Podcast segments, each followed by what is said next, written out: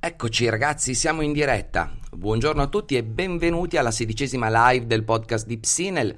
Perdonatemi se sentite del casino qua intorno perché stanno facendo un sacco di lavori. Ormai se seguite il podcast lo sapete. Allora, eravamo live nella preview precedente di Instagram, eravamo una trentina, per cui grazie a tutti per questo interesse. L'argomento di oggi è un argomento spinoso perché mi è stato chiesto più volte, grande Eli, Mi è, stato, mi è stato chiesto più volte in, in queste settimane, tra l'altro, c'è stato un afflusso di, di domande dedicate alla sindrome del gemello scomparso. Sindrome del gemello scomparso che è qualcosa di eh, interessante, eh, tra virgolette molto interessante, eh, fatto da eh, un libro fatto da questi coniugi, eh, proposto da Alfred e Bettina Austermann nel loro libro La sindrome del gemello scomparso. Sto leggendo. Eh, secondo le constatazioni ecografiche del dottor Sartneier, medico belga specialista in terapia per prenatale, una gravidanza su otto presenta un concepimento gemellare e in alcuni casi embrioni multipli, ma solo un parto su settanta è gemellare. Il che significa che praticamente tutti quanti abbiamo avuto un bel gemellino che a un certo punto è stato riassorbito o dalla placenta o da altre situazioni e per cui non c'è più. Questi iniziano a prendere un insieme di sintomatologie psicologiche e a farle afferire a questa idea. In altre parole, se stai soffrendo, se ti senti molto solo, se hai dei sintomi, sintomi ansiosi, non dipende dalla vita del cavolo che hai condotto fino adesso e da tutti i traumi probabilmente che hai avuto nella vera infanzia quando sei uscito fuori, ma dipende appunto dal fatto che non sei riuscito eh, a eh, elaborare, diciamo così, il lutto di aver perso un gemello, anzi più gemelli all'interno. Partiamo con alcune piccole eh, provocazioni che mi sono scritto al di là della diretta che vi invito ad andare ad ascoltare. Ciao Simona, Eh, che mi invito ad andare ad ascoltare. Invito a mettere mi piace a questa live per chiunque sia in ascolto, anche chi non ha voglia di scrivere, in modo da aiutarmi a farla crescere. La provocazione è questa: se ammettiamo che la coscienza dell'embrione arrivi nelle prime fasi, che questa tra l'altro è una discussione bioetica, no? Che facciamo da tanto tempo, no? Parlando di aborto, no? E poi in realtà magari potremmo addentrarci in questa questione più avanti, quindi una cosa bioetica, magari chiamerò Riccardo Dal Ferro per parlarne perché io non sono così ferrato. Se ammettiamo questa coscienza, allora dovremmo pensare che anche i gameti abbiano coscienza, cioè le cellule sessuali maschili e femminili. E voi sapete che i gameti maschili sono tantissimi che competono. Eh, io sono ancora triste per quei milioni di miei gemellini gametici che non sono riusciti come me a fecondare l'ovulo. E questa, scusate, è una provocazione, perché è chiaro che eh, se io ho coscienza in quello stadio, perché non dovrei averla precedentemente? Sempre è vivo il gamete, eh? Non è che è morto. Eh, lo spermino è vivo. E eh, eh, quindi... Se per gemello scomparso si intende una parte di noi, potrebbe anche andare forse. Brava Eli. Allora, che cosa succede? Che in realtà, eh, come ho detto anche nella diretta precedentemente, noi psicologi da anni, forse da secoli, lavoriamo con le metafore. Per cui quando noi parliamo di io, superio, quando parliamo di eh, inconscio anche, quando parliamo di istanze interiori, di parti di noi, di ego, quando parliamo di bambino, di io bambino, quando parliamo di adulto, genitore, bambino nella classificazione di Bern ripresa da Giacobbe, stiamo parlando di metafore, metafore che se vengono accettate dal modello del mondo del nostro cliente possono realmente curarlo. Possono davvero curarlo, perché se il disturbo, diciamo tra virgolette, viene a livello metaforico, cioè io mi convinco eh, di eh, avere eh, un gemello scomparso, ecco che la cura avviene facilmente attraverso lo stesso piano metaforico. Questo lo sappiamo dalla psicologia interculturale. Sappiamo che se, andia- se entriamo dentro una tribù nella quale c'è lo sciamano che cura quegli stati di, ans- di ansia, è molto meglio far curare l'elemento della tribù dallo sciamano, non dallo psicologo, perché lo sciamano è già all'interno del mondo metaforico descritto dallo sciamano. È inutile che io gli vada a parlare, ad esempio, di bambini, di traumi, di, eh, non lo so, eh, di ansia, eccetera. È molto meglio che io vada al suo livello metaforico e lavori con quelle metafore. Lo sappiamo da tanto, abbiamo degli esponenti eh, laici e anche credenti, tra virgolette laici, nel senso completamente esterni al mondo della psicologia, come Jodorowsky, che ha scritto libri sulla sua psicomagia, sul suo teatro magico, e abbiamo invece personaggi incredibili come lo psichiatra americano Milton Erickson, che utilizzava le metafore per curare le persone, raccontandogli storielle di come cresce un pomodoro, curava una persona, tra virgolette. Allora, visto che i gameti sono scomparsi a milioni, dovremmo avere un plurilutto da spararsi. E se è quello che è, è questa è la mia provocazione, Eli. Io partecipa, Simona scrive, io ho partecipato alle costellazioni e già allora mi sono posta delle domande. Vedi Simona, mentre io leggevo eh, queste descrizioni della sindrome del gemello scomparso, pensavo, ma questa mi sembra proprio una cavolata in stile, in stile... costellazioni familiari, ed effettivamente nei siti in italiano che ho trovato le, la cura per il gemello scomparso, indovinate qual è? Non sono le centinaia di tecniche psicoterapeutiche testate evidence based negli anni, su cui abbiamo speso milioni e milioni di euro e di dollari per testarne l'efficacia, su cui milioni di terapeuti lavorano da anni e da decenni, ma sono le costellazioni familiari. Capite che il mio dubbio diventa ancora più intenso a questo punto. Ora, ora, in realtà che cosa avviene? Avviene che queste persone prendono delle cose come... Eh, allora, se questa cosa fosse vera, vediamo un po' se riesco a beccare il passaggio dove lo dicono, cioè dove addirittura dicono che... Ecco, eccolo qua, guarda. Tra le ripercussioni psicosomatiche che possono avere a causa della sindrome del gemello scomparso ci sono le vertigini, l'oppressione al petto e i dolori al cuore, attacchi di panico, tremori, paura della morte, problemi cutanei, coliche, che sono gli stessi problemi di tutti i problemi psicosomatici che hanno a che fare ad esempio con le manifestazioni di ansia. Tra le ripercussioni fisiche abbiamo sensi di colpa, senso di solitudine, depressione, appiccicarsi agli altri, debolezze, gelosia, affaticamento cronico, manie di persecuzione, fame di contatto fisico, colpi di sfortuna, colpi di sfortuna ragazzi, questo è da sottolineare, eh? Perché se tu hai avuto un trauma con il, il tuo gemellino, sei sfigato, eh, c'è poco da fare, e di insuccessi professionali, cioè capite ragazzi, se non risolvete questa sindrome al più presto, avrete sfighe e insuccessi professionali, cioè, cioè io non so se, io, cioè... Io non so se ci rendiamo conto. Oltre al fatto che tutti i sintomi che vi ho descritto sono spiegabili empiricamente da teorie psicologiche, una per tutte, la teoria dell'attaccamento di Bowlby, eh, sviluppata dalla Ainsworth, poi con i modelli operativi interni, che, di cui non solo abbiamo delle prove empiriche, ma abbiamo delle terapie che funzionano, ok? E senza bisogno, senza bisogno di far entrare il paziente nell'ottica di eh, avere un problema di attaccamento. Mm? Non so se capite. Mm?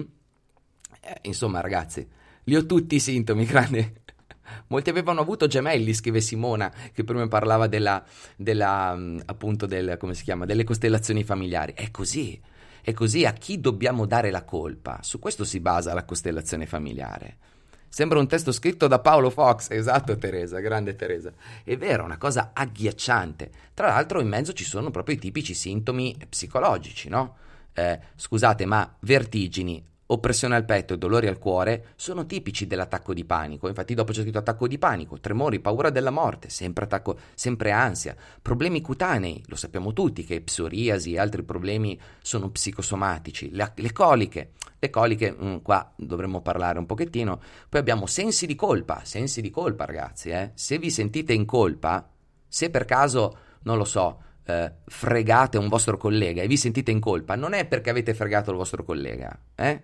È perché vi manca il vostro gemello. Se vi sentite soli, non è perché non avete imparato a gestire la solitudine, ma è perché vi manca il vostro gemello. Se vi appiccicate agli altri, non è perché avete un sistema d'attaccamento particolare, perché Bowlby ha detto solo stronzate, è il gemello. Non so se capite fino a che punto possiamo arrivare. Ecco, quindi che ho una bella risposta per tutte le persone che fino eh, a, che nei prossimi mesi mi chiederanno ma che cosa ne pensi della sindrome del gemello scomparso, gli, do, gli dirò vai ad ascoltare la sedicesima live del podcast di Psinel, perché qua eh, credo che davvero abbiamo toccato il, l'apice, l'apice del, del pensiero. Ora, immaginate che questi tizi, invece di attaccarsi in questo modo psicomagico, di dare queste cause-effetto, queste casualità, causalità così dirette, avessero detto: è possibile che esista un gemello scomparso.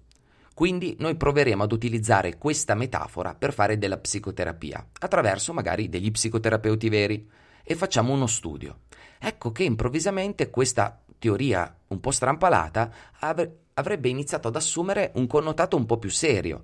Noi sappiamo che è una metafora, la insegniamo ai nostri pazienti e vediamo che cosa ne viene fuori. Se invece io cerco di convincerti che è così, raga, è così, non ce n'è niente, cioè... è così perché il dottore poi, usando delle, eh, delle ecografie tre D, ha scoperto che sono tantissimi questi gemelli. Capite? Eh, eh. Voglio una maglietta con scritto "non è colpa mia ma del mio gemello scomparso". Vabbè, sarebbe fantastica, Simona. Sarebbe una maglietta bellissima. Guarda, giuro che domani la faccio. È bellissima. Esatto, o del mio trisavolo.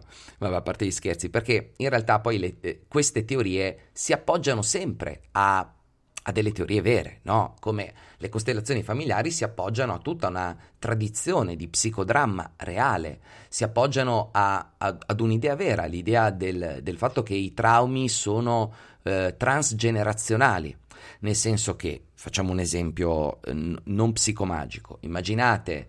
Uh, un, un, avere un nonno che è finito nei campi di concentramento, torna traumatizzato, uh, questo nonno, uh, non lo so, cresce sua figlia che ha sei anni da traumatizzato, quindi non le dà affetto, lei cresce senza affetto, non dà affetto a te e tu tendi a non dare affetto ai tuoi figli. Questo è capitato per il trauma di tuo nonno, ma non hai bisogno di parlare con tuo nonno per risolverlo, no? Come nel caso delle... o di perdonare tuo nonno, capite? Hai eh, bisogno di modificare questo sistema affettivo. Poi, se utilizzando delle metafore si riesce a recuperare quell'amore scomparso, ecco che ecco che un po' si può fare. Ecco, esatto, quello che volevo dire prima. Voglio una metafora? Sì, ma credo abbiano perso la mano e siano arrivati ad una deadline. Ma credo che abbiano perso la mano. In che senso, Eli? Tu già ne avevi un gemello femmino maschio, si può risalire con il pendolino. Oh, non lo sapevo, Eli, ma è fantastico. Allora, ora vi spiego come funziona il pendolino. Siamo pronti tutti per scoprire come funzionano i pendolini magici? We are ready per questa grande, grande, big surprise. Prima di rispondere alle domande, ragazze, quindi la smetto di parlare male di questo povero gemello scomparso che nel mio caso starà, sarà triste, o una gemella, come dice Eli, magari una gemella. E fate così, prendete un pendolo, un pendolo o costruitelo, potete costruirlo con un piccolo filo corto, un filo di venti centimetri, ci attaccate una gomma da cancellare o un qualsiasi altro peso, poi appoggiate il gomito ad un tavolo, ok? Gomito appoggiato al tavolo, con la mano penzolante, con questo pendolo che cala. Non so se mi sono spiegato. Con il pendolo, appunto, che pende dalla vostra mano e il gomito ben appoggiato sul tavolo. Poi chiudete gli occhi, ok? Chiudete gli occhi e pensate intensamente ad una giostra che gira. Ad una giostra che gira vorticosamente, vorticosamente. Se lo fate bene e siete sufficientemente ideopatici, cioè eh, sapete trasferire la potenza della vostra immaginazione al vostro corpo, il pendolo inizierà a girare vorticosamente. E poi sarà divertente fare un'altra prova. Se riuscite a farlo girare, adesso immaginate di essere su un'altalena, non dovete muovere la mano, ok? Immaginate di essere su un'altalena che fa avanti e indietro, avanti e indietro, e scoprirete dopo poco che quel pendolo fa avanti e indietro, avanti e indietro. Si chiamano movimenti ideomotori, li abbiamo scoperti nell'Ottocento. Eh, sono anche la spiegazione delle sedute spiritiche, del perché le monetine si muovono mh? senza la volontà delle persone. In realtà c'è una minima volontà, eh, potremmo parlarne per ore e ore e ore, ore. L'ipnosi si è servita per anni di questi movimenti ideomotori, eh, ecco, giusto per parlare anche di pendolino. Che, ah, che costellatori eccetera siano partiti da metafore interessanti ma abbiano ormai esagerato, sforato di brutto. Eh sì, sì, sì, sì, ci sta. Aspetta, mi siedo, ok? Ecco, quindi eh, quello, quello, è così, è così, è, è così ragazzi, il, funziona un po' in questo modo la, la nostra fantastica, la nostra fantastica psicologia. Noi, noi abbiamo delle, delle cose che abbiamo scoperto, abbiamo scoperto che appunto i movimenti idiomotori hanno questo effetto. Poi se uno può, cre- uno può credere che invece sia il campo elettromagnetico della Terra, uno spirito guida che muove il pendolino, ma noi abbiamo scoperto che ci sono i movimenti idiomotori. Come la mettiamo? Ecco che dovremmo prendere un pendolo, appoggiarlo in un punto dove non c'è vento, ok? Dove non ci possono essere altre influenze, appoggiarlo lì e aspettare che lui ci dica dove andare, a destra o a sinistra. E mi sa che aspetteremo per una vita, fino a che non arriva un piccolo terremoto e muove un po' il pendolo, altrimenti resteremo nell'impasse per sempre. Se invece lo mettiamo nelle mani di una persona, ecco che dobbiamo eliminare tutta l'influenza dei movimenti idiomotori. Come facciamo? Uccidiamo la persona, potrebbe essere un, un'idea, però quando è morta è come attaccare il pendolo ad un pezzo di ferro, quindi non funziona. Oppure ehm, lo droghiamo in modo che il suo inconscio non funzioni più, ma non lo sappiamo fino a che punto, come lo dovremmo sedare fino al punto che non riesca più ad inviare involontariamente movimenti al pendolo. Non si può fare, non si può fare. Non sapevo che si chiamassero così, i movimenti idiomotori intendi? Eh, sono dei movimenti, insomma, li abbiamo su Psinel, ne abbiamo parlato a manetta, perché voi sapete che i primi anni di Psinel sono stati dedicati all'ipnosi, che è stata la mia, il mio amore principale, è quello che mi ha portato alla psicologia, all'ipnosi. A tredici anni un prete di, una, di un campo scuola che stavo facendo cercava degli, dei soggetti per uno spettacolo di ipnosi, mi ha chiesto di partecipare come soggetto, ma non è riuscito a ipnotizzarmi. Però io da quel giorno, a tredici anni, dodici anni in realtà, ho capito che esisteva una cosa che si chiamava ipnosi, che non era una roba magica e che poteva essere utilizzata a livello clinico, perché quel prete, cosa succede? Quel prete, mentre sta arrivando su questo furgoncione eh, verso Colle di Nava, dove c'era questo, credo che si faccia ancora, eh, verso Colle di Nava, stava arrivando in macchina con questo furgoncione, era seduto nel lato passeggero con il braccio fuori, un po' un prete un po' tamarro, con il braccio fuori. A un certo punto l'autista prende lo specchietto, prende qualcosa con lo specchietto, lo specchietto si frantuma e tutti i vetri dello specchio gli finiscono nella mano a questo prete. E lui racconta di essere andato nell'ospedale e di aver chiesto di non essere eh, sedato perché si sarebbe autosedato con l'ipnosi. E da lì parte l'idea dell'ipnosi, dello spettacolo di ipnosi, quindi non avete idea di quante domande gli ho fatto a questo povero uomo. Ma allora è una roba vera? Ma funziona? Ma come funziona? Eh, ma allora come fai a farlo? Eccetera. E credo che questo possa leggermente avermi influenzato per la scelta della, della professione. A dodici anni più o meno direi di sì. Ok, in, leggiamo qualche domandina che mi avete fatto eh, l'altro ieri, in realtà.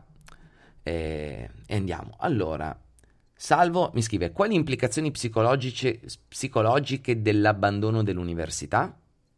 Dipende, dipende Salvo. Se tu eh, non vuoi abbandonarla, le implicazioni possono essere profonde. Eh, se tu vuoi fare una certa professione, è bene che tu non abbandoni l'università. Se vuoi fare il medico, devi necessariamente laurearti, se vuoi fare lo psicologo devi necessariamente laurearti, oppure vai a fare il costellatore dei gemelli scomparsi. Ora scherzo, scherzo, scherzo, scherzo ragazzi, eh, però ci sono professioni per le quali non è necessario laurearsi, se vuoi fare lo scrittore non è necessario laurearti, se vuoi fare qualsiasi altra cosa che non implichi un albo professionale non è necessario laurearti. Però devo ammettere una cosa, ragazzi, tra le Tra i rimpianti più frequenti nel mio studio ci sono gli studi. Cioè, su dieci persone che vengono nel mio studio e mi dicono ho un forte rimpianto nella mia vita, otto mi dicono non aver studiato, non aver finito le superiori, non aver, conclu- non aver conseguito la laurea, eccetera. Per cui pensiamoci, caro Salvo, pensaci bene. Ok? Eh, poi, allora, Cammarata, tra l'altro c'è un cognome, caro, beh il tuo nome, mi dispiace che è anche il cognome, ma ormai l'ho detto, che è uguale a dieci miei amici, ho dieci amici che hanno questo cognome. Ciao Michele, ciao Davide. Scelta lavorativa importante, sono entrato nel panico e non riesco più a scegliere, consigli? Mm. e questo non è, non è facile. Scelta lavorativa importante, sono entrato nel panico e non riesco più a scegliere. Allora ragazzi, purtroppo l'unico modo per scoprire se una scelta fa bene per noi è scegliere, è scegliere, scegliere, scegliere, cioè quindi prendere una decisione, ti metti lì, fai mente locale, fai i tuoi pro e i contro e poi scegli e sopporti la famosa eh, dissonanza cognitiva. Cos'è la dissonanza cognitiva? È questo fenomeno scoperto nel cinquantaquattro da Leon Festinger, un nostro collega rinomato, che eh, praticamente spiegava che due idee contrastanti dentro di noi non ci possono essere e il nostro sistema cognitivo tende a livellare, il che significa che se esci da un negozio e hai appena comprato delle scarpe arancioni ma volevi quelle blu, o meglio, hai comprato quelle blu e quando esci pensi, ma cavolo, però anche quelle arancioni erano belle, hm? A questo punto, se non entra in azione la dissonanza cognitiva, o meglio, l'appia- l'appianamento cognitivo, soffri.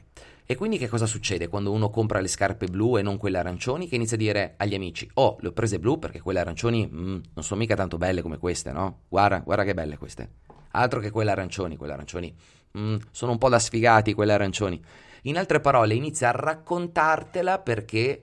perché devi sopportare eh, queste due idee che fanno a pugni dentro di te. Ma se una persona non ha, Serenella scrive, ma se una persona non ha obiettivi chiari, penso sia una perdita di tempo frequentare l'università. Eh, dipende Serenella, dipende, perché eh, ci sono dei...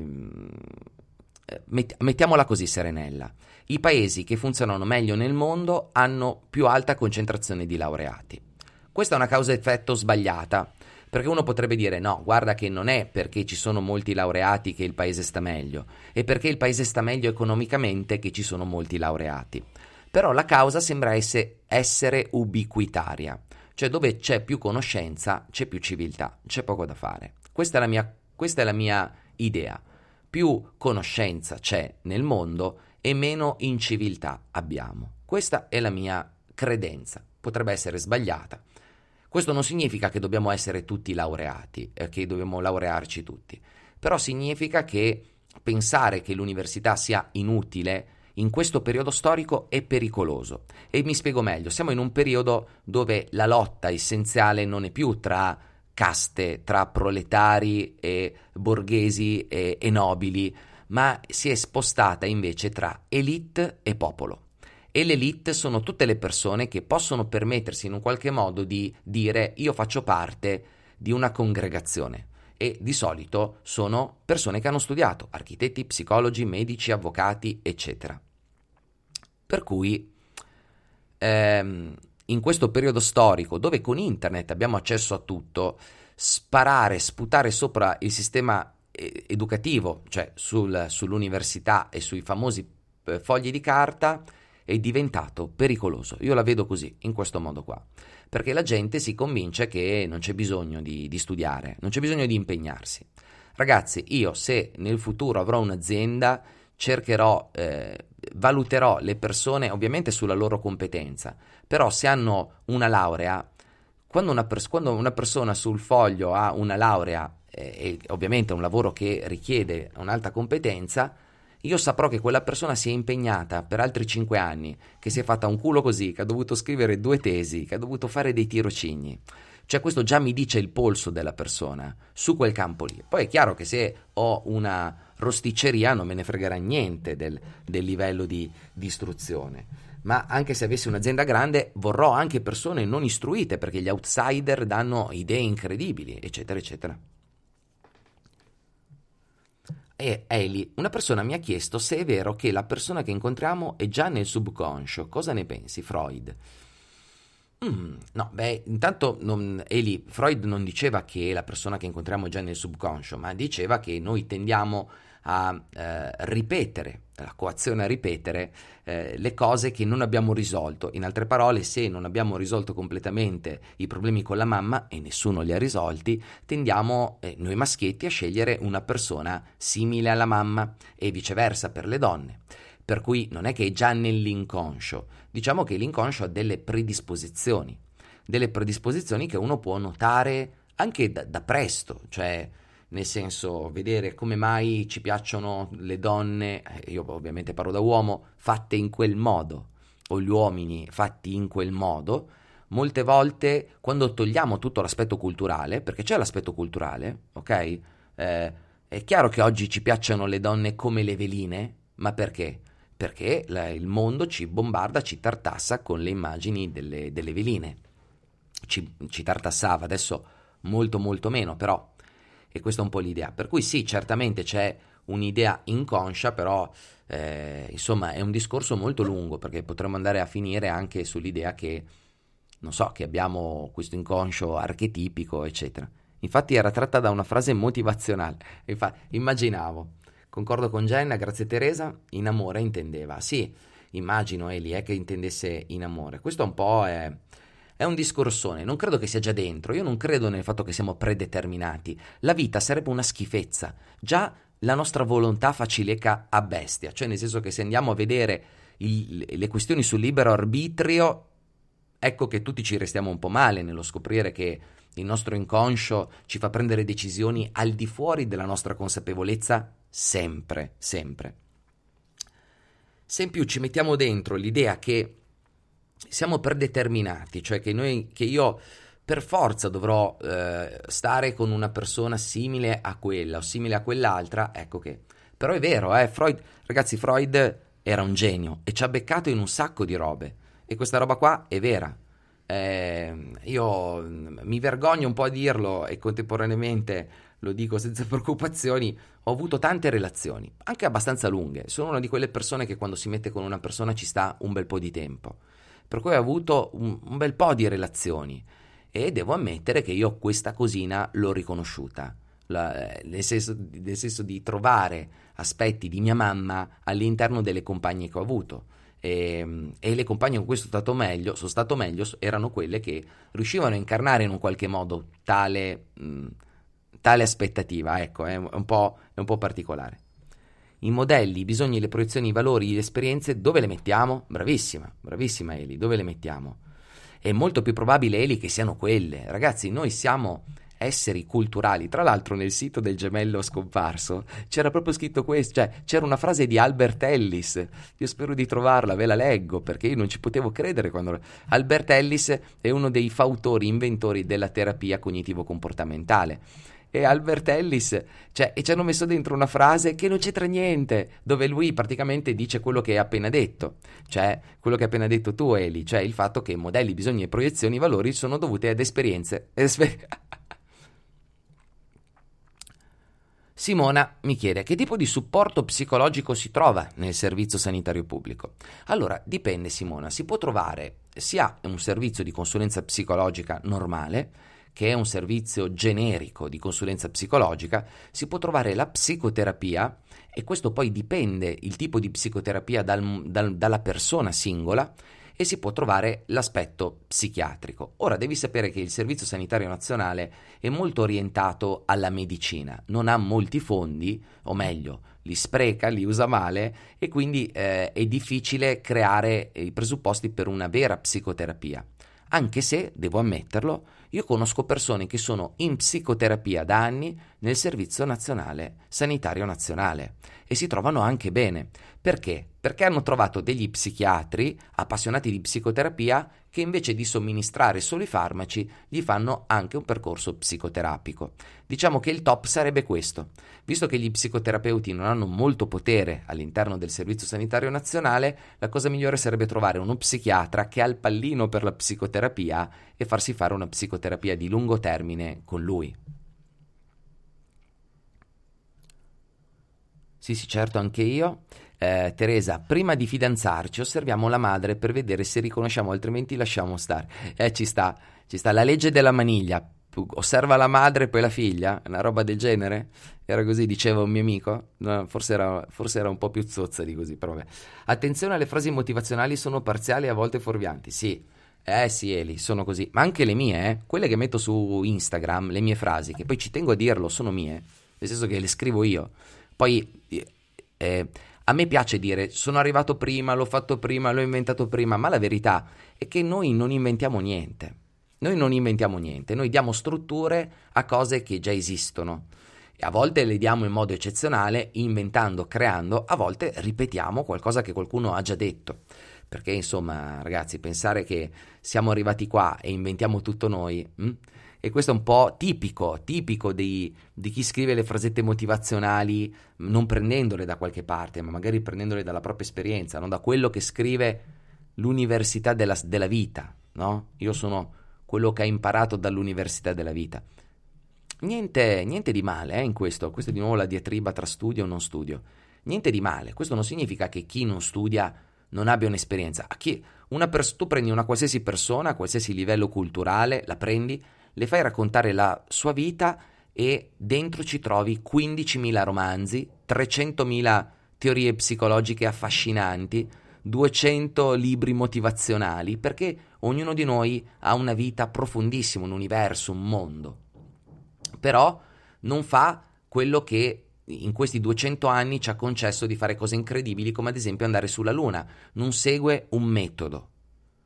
E noi abbiamo capito da un po' di tempo a questa parte, dall'illuminismo a questa parte, che seguire un metodo è ciò che ci ha concesso di andare sulla Luna, che sarà poi il tema della duecentottantaseiesima ottantasettesima puntata del podcast di lunedì. Parleremo dell'Apollo undici, parleremo di, del fatto che siamo andati sulla Luna, non per moda ragazzi, ma perché io sono appassionato di queste tematiche strane, di astrofisica.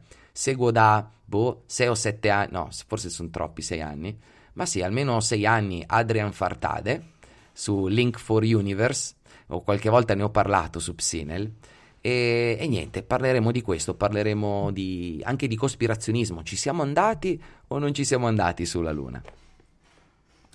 Sì, ritengo che uno psichiatra però debba sforzarsi di superare la causalità lineare della medicina per applicare, assolutamente sì, ma infatti è difficile eh, ragazzi, è difficile. Per ora il sistema sanitario nazionale non è in grado di erogare adeguatamente la psicoterapia, presto arriverà.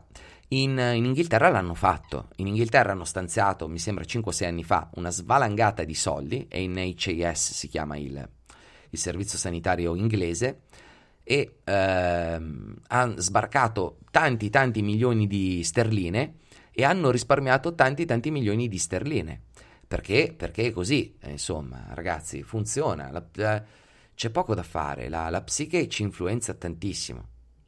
Non so, forse a fine, alla fine di questa live vi racconto un fatto personale. Non so se qualche tempo fa eh, mi avete ascoltato e vi ho raccontato che ho un'ernia ho un'ernia eh, inguinale.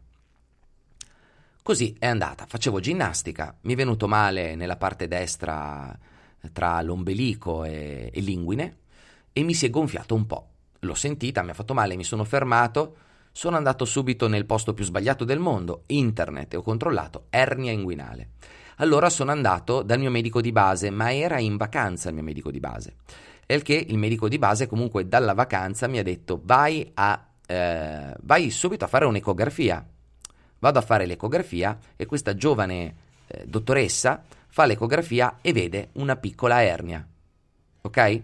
Vede una piccola ernia, scrive che questa ernia è, è, è ferma, al che io eh, scansiono il, il foglio, lo mando alla mia dottoressa di base, il mio medico di base lo guarda e dice attenzione, potrebbe essere molto pericoloso. Sentite, sentite casino ragazzi, scusate, eh, potrebbe essere molto molto pericoloso, per cui devi stare fermo, non devi più fare nessun tipo di attività fisica, ma soprattutto, e qua arriva un po' il lato trash, perdonatemi, soprattutto non devi spingere in bagno, stai molto attento, per carità di Dio, non spingere in bagno. Io ragazzi vado su internet, peggiorando la cosa, approfondisco, guardo e scopro che è vero, che se spingo in bagno rischio di strozzare l'ernia e di finire in ospedale con dolori atroci. Allora cosa faccio? Prenoto la visita chirurgica, no? Per fare l'operazione all'ernia. L'ho fatta tre quattro giorni fa, sono ancora sconvolto. Sono ancora... Era bravissimo il medico, bravissimo, giovane, trentasettenne, con due coglioni grandi come una casa, cioè proprio bravissimo. Ehm... E cosa succede? Che lui, io nei giorni, attenzione, ho dimenticato un pezzo importante, nei giorni da quando il medico di base mi dice non spingere in bagno, all'arrivo da, dal medico, io ho sempre un po' male alla pancia, sempre un po' dal lato destro. Vado da questo medico che mi rabalta come un calzino e mi, mi fa un male pazzesco, stringendomi parti del corpo che non potete immaginare. Oltre un po' all'imbarazzo, perché in mezzo tra due tirocinanti femmine e lui giovane mi dice tira via tutto, tu, nudo, nudo, nudo, benissimo, nudo sul lettino, perfetto.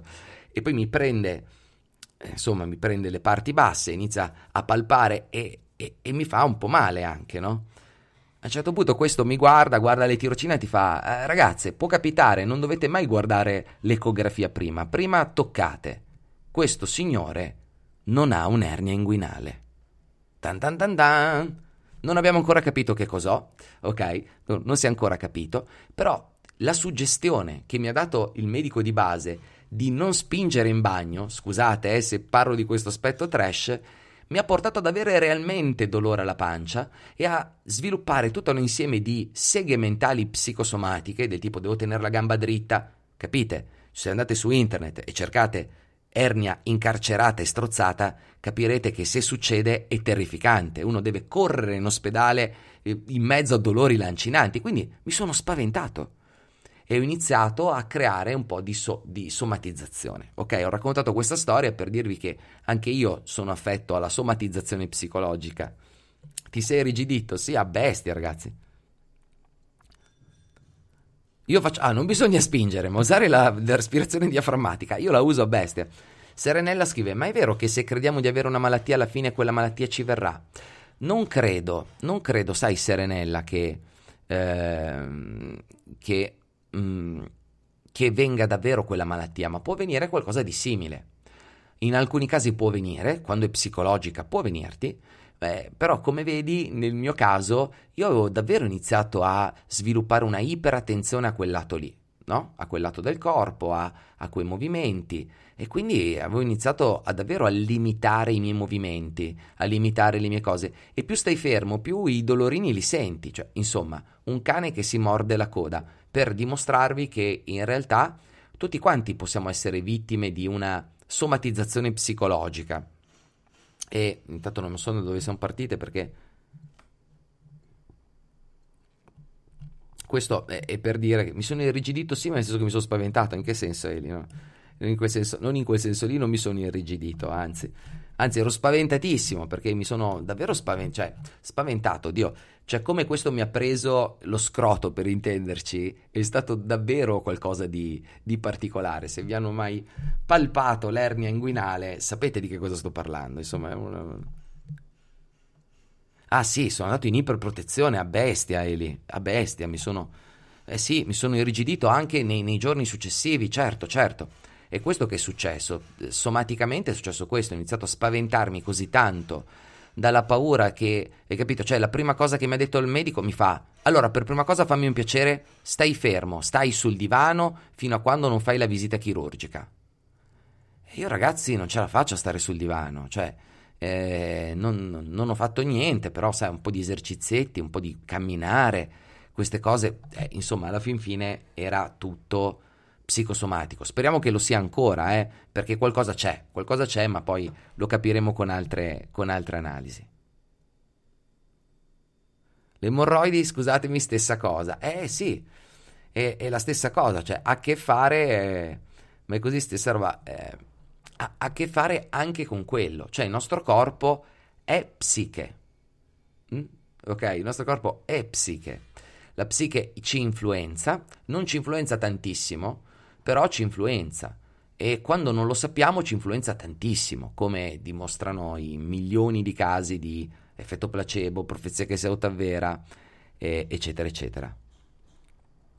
Ci viene qualcosa di simile a causa della nostra convinzione, scrive Serenella. Sì, potrebbe venirci qualcosa di simile a causa della nostra convinzione, eh, esempio, penso di avere un eh, non lo so, penso di avere un, un tumore a, al petto, e allora inizio a respirare male, inizio a muovermi male, inizio a non muovere più quei muscoli, eh, evito di farmi vedere, evito di fare le visite perché ho paura che... Eh, ecco, diciamo che la soluzione migliore alle nostre seghe mentali, ragazzi, è la visita medica, vera.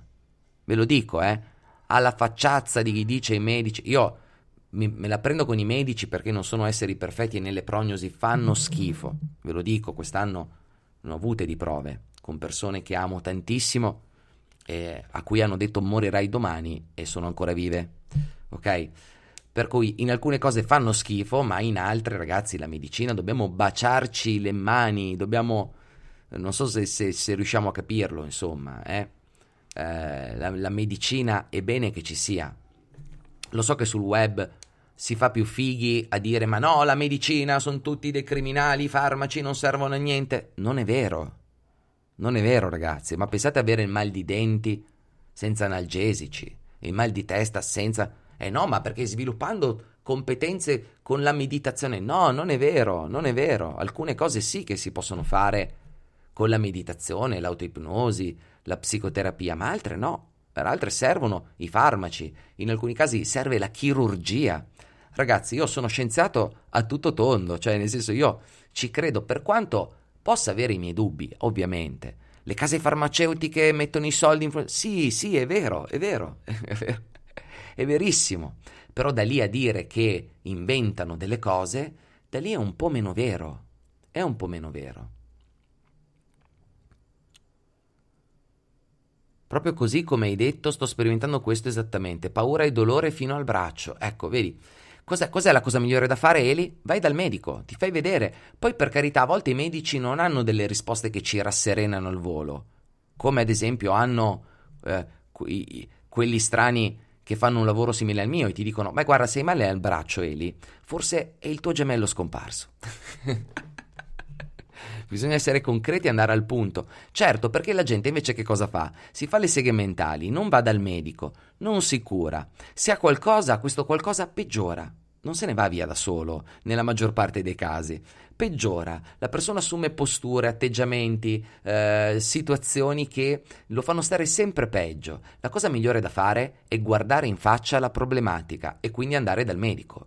Hai capito? Mi fa male lì, mi fa male lì, mi lamento, avrò, avrò una neoplasia eh, in questo punto. Vai dal medico, fatti vedere, è l'unico modo. Finché sei lì a pensarci, quel, quella sensazione non andrà via da sola. Hai paura di quello, vai dal medico, a meno che tu non sia ipocondriaco, e questo lo sai bene. Gli ipocondriaci sanno di essere ipocondriaci, perché vanno decine di volte dal medico, ok? Ma di solito gli ipocondriaci non sviluppano questa problematica, perché vanno subito dal medico, per cui è un'altra cosa. Ok, bisogna essere concreti, andare al punto. Giustamente, ragazzi, abbiamo fatto quaranta minuti di live. Eh, vi ringrazio tutti. Aspetta, aspetta che prima leggo Eli. Pensa che precedentemente il medico mi diceva che ero in para e invece la mia para era vera. Ho approfondito personalmente. Sì, certo, bisogna approfondire, bisogna, eh, bisogna fare le analisi, eccetera, quando sentiamo eh, qualcosa di importante, ovviamente. Quando sentiamo qualcosa di importante dobbiamo... Diciamo che la sega mentale non fa mai bene. Se la mia sega mentale è così attivata da portarmi a... Uh, a stare male, allora è meglio che io faccia degli accertamenti diagnostici, è meglio che io guardi in faccia la realtà delle cose. E dovete sapere che le persone non fanno così mediamente, le persone non fanno così, e oggi hanno anche la scusa, e la scusa è il cospirazionismo, il complottismo, è l'idea che la casta medica in realtà sia lì per, per, perché vuole sperimentare su di noi. Ma voi non avete idea di che fortuna abbiamo in Italia ad avere il sistema sanitario nazionale. Farà schifo, è messo male, ma è una fortuna pazzesca. È una fortuna pazzesca. In altri paesi del mondo, se tu ti ammali dopo una certa età, e vi devo dire una cosa, dopo una certa età si ammala il novanta per cento, facciamo novantanove per cento della popolazione. Ecco, eh, avere il sistema sanitario nazionale gratuito come il nostro è una fortuna. Poi, per carità, io lo vedo, la differenza tra casa mia, Pietra Ligure e Albenga, Santa Corona e quello di Albenga, non mi ricordo come si chiama, e l'ospedale di Padova è un abisso. L'ospedale di Padova è un'astronave di Star Trek, bellissima, fighissima. Quell'altra sembra una topaia in ristrutturazione, capisco. Seghe, o no, seghe mentali o no, fisico mentali, la visita toglie il dubbio. Brava Eli. Grazie, sempre interessante, grazie a te Simona. Bene ragazzi, siamo in chiusura, mi raccomando, eh, lunedì eh, uscirà questa eh, puntata sull'allunaggio dell'Apollo undici, parleremo di complottismo, parleremo di cospirazioni, parleremo del fatto ci siamo andati o no sulla Luna, parleremo di quanto importante sia stata la missione Apollo undici o Gemini per consentirci di capire che se facciamo un investimento economico qualcosa succede, e questo è il messaggio più potente di quella puntata. Spero di non aver eh, offeso nessuno con la storia del gemello scomparso. Magari nel futuro le ricerche empiriche su questo campo mi sconfermeranno la, il mio scetticismo, ma fino ad allora io continuo a ridere. Grazie Eli, grazie a tutte le persone che sono state live, mettete mi piace, condividete questa live con chi pensate possa esserne interessato. Grazie a tutti e buona giornata. Ah, e iscrivetevi a Clarity, alla preiscrizione. Grazie, ciao.